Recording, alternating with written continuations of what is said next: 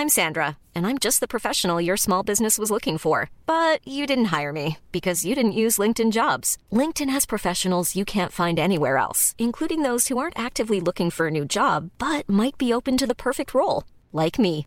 In a given month, over 70% of LinkedIn users don't visit other leading job sites. So if you're not looking on LinkedIn, you'll miss out on great candidates like Sandra. Start hiring professionals like a professional. Post your free job on linkedin.com/people today. I thought this week I would have my good friend Rebecca Pritchard on for a handful of episodes. How you doing, Beck? I'm very well, thank you, Glen. How are you? Not too shabby. Now, Rebecca and I, we actually have a couple of things in common. One of them, we're both financial advisors, but number two, we're actually on the Your Money TV show, and so Beck bookends the the start of the week, and I bookend the end of the week. So, um, yeah, how you been finding it on the on the telly, Beck? Well, so far so good. I thought you were going to say you know, also we're both incredibly good looking, and Well, that's why not- we've not got this blossoming TV career.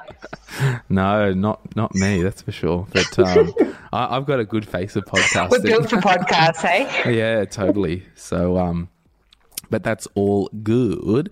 Now, I guess what I will um, first say is that I get a lot of questions, and what I thought I'll do is just um, have a chat about one of the questions that um, I've got here. And Beck can uh, we can chat through it with Beck. So Luke asks, both me and my partner have debt to pay off. However, my partner is studying and I'm currently paying our debt. However, I've not been able to do any overtime. Should I get a second job to relieve the financial stress? Look forward to listening to your response. So, what would you say to Luke and his partner initially, Beck? Well, thank you, Luke, for asking the question. And I think it says, it speaks wonders that you've raised it and you've considered that this is an option. Because when assessing people's financial situations, what I like to do is actually just put all of our options on the table, you know, the good, the bad, and the ugly with no judgment. Yeah, and then we can slowly start working through them as to whatever our selection criteria is and make a decision from from there. So right now, yep, getting a second job is absolutely an option that's available. Yeah, and I think what I would probably um, probably start to frame the conversation, depending on how long uh, Luke has been with his partner, is just to start changing the language slowly. I mean, if they've been together for more than eighteen months, they're basically de facto under law. So I think it's you know we have got this much debt together because we're now in the same team. I mean, if you've been dating for five minutes and you've shacked up, it might be a different conversation. But I always like to think, you know, we're in this together. The I guess the household has X amount that comes in, and the household has X amount that needs to go out, and the household has this much debt. Yeah, look, I think I'd add to that that the household needs to make a decision as to what is yours, what is mine, what is ours. Yes. Um, and it's not a given necessarily that everything gets combined, but if it is, then changing that language is really important. If it's not, then changing your plan to reflect that is really important. Yeah. So just making sure everyone's on the same page as to what is your individual and team responsibility here. Yeah, and I, and I think that's clear. It's like because I think, and you know, it's just got to be all or nothing, or at least have the conversation. Like, are we, um, are we in a relationship and are we sharing our money, or are we flatmates and um, who have special benefits with each other, but we don't um, share our money. Like I think, I think yeah. Just once you both have the discussion and work out which side of the fence you are landing, I think it's pretty straightforward. That um, it's a simple maths equation. Um, income in has to be greater than income out, and while you've got debt, I think um, you've got extra expenses because those debt repayments are an expense. Yeah, and there is it's you know as everyone likes to think the grass is greener on the other side, but mathematically couples do have an advantage because there's two people and. Even if perhaps only one person's working right now, in the long run, you're probably going to have two incomes. So if you can be a team on this, there's it can be a really big leg up. Yeah, absolutely. So I think it's a good thing. And just you know, we touched on this, and we a lot of people write in about um, couples with finances, but what about the singles out there? I mean, people say, and I get it quite a lot, like, oh, you talk about couples a lot. Why don't you talk about singles? I mean, is there much to talk about? Uh, with singles, or is it sounded brutal? well, I, I know, like I, in financially, I'm a single person. I mean, I I don't know what I would talk. About. All I would say is it might take longer to save for that home. It might take longer to save for that investment property, or you might need to be a little bit smarter and maybe get a flatmate to help reduce some of your costs with somebody who maybe is also single, uh, that you can both maximize uh, your joint expenses, albeit accommodation or, or whatever that is. Yeah, and I, I think recognizing that really early is fantastic. Um, just so you know where the goalposts are standing for you, so that you don't fall back to that.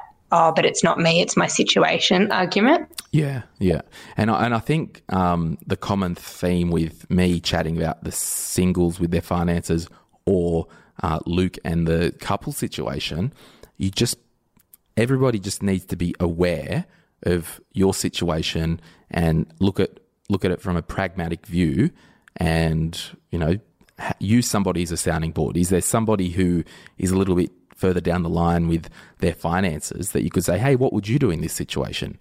Um, but I think it's good that people are asking these questions. Absolutely. And, and coming back to what Luke's raised in terms of, you know, sh- you know that I don't really like the word should, Glen, but no. should I get an extra job? You know, I think we have to ask ourselves the question you know, mathematically, are you keeping your head above water without that second job? Yeah. Um, yeah. The current situation. If the answer is yes, that's a great starting point. If the answer is no, mm. then you do need to say, what am I prepared to change? Is it I'm going to earn more? Is it that I'm going to spend less? Yeah. Um, because if you can't spend less, then you may not actually have another choice. You may need to suck this one up. Um, but provided that the the household budget is in is positive or is in surplus at the moment, then I think it's really a question of both for, for him and, and his partner going, do we want to have a bit of a period of head down, bum up, even for maybe a period of three to six months, yeah. where we have a red hot crack at smashing this down? And, and, even if you don't clear it, but make a dent in something, yeah.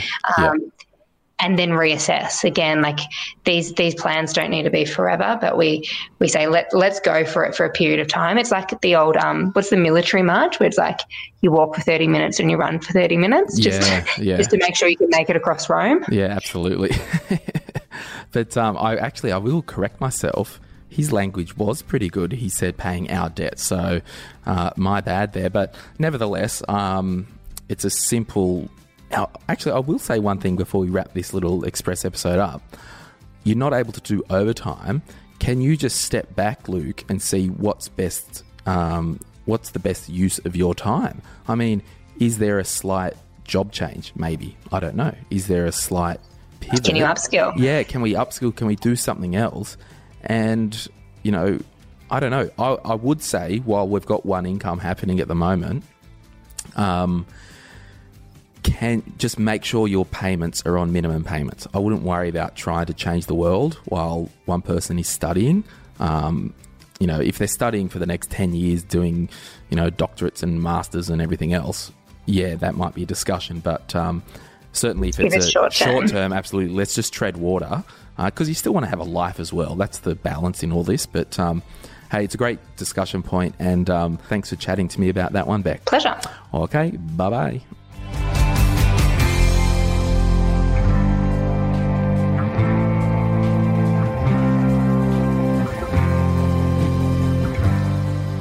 If you are after personal financial advice, this podcast is not for you. In fact, it's a general advice podcast. But if you do want somebody to talk to, jump onto sortyourmoneyout.com and click on Get Help, and I'll be able to put you in touch with an advisor or a mortgage broker who can actually sit down with you or have a Skype or a Zoom meeting and really work out what you need based on your own personal circumstances. Any advice in this podcast is of a general nature only and has not been tailored to your personal circumstances. Please seek personal advice prior to acting on this information. Before making a decision to acquire a financial product, you should obtain and read the product disclosure statement relating to that product.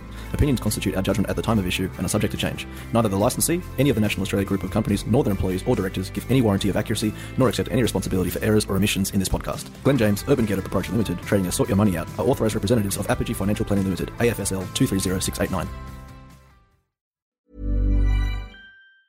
Mom deserves the best, and there's no better place to shop for Mother's Day than Whole Foods Market. They're your destination for unbeatable savings, from premium gifts to show-stopping flowers and irresistible desserts. Start by saving 33% with Prime on all body care and candles. Then get a 15-stem bunch of tulips for just $9.99 each with Prime. Round out Mom's menu with festive rosé, irresistible berry chantilly cake, and more special treats. Come celebrate Mother's Day at Whole Foods Market. Mom deserves the best, and there's no better place to shop for Mother's Day than Whole Foods Market. They're your destination for unbeatable savings, from premium gifts to show-stopping flowers and irresistible desserts. Start by saving 33% with Prime on all body care and candles. Then get a 15-stem bunch of tulips for just $9.99 each with Prime. Round out Mom's menu with festive rosé, irresistible berry chantilly cake, and more special treats. Come celebrate Mother's Day at Whole Foods Market. Target.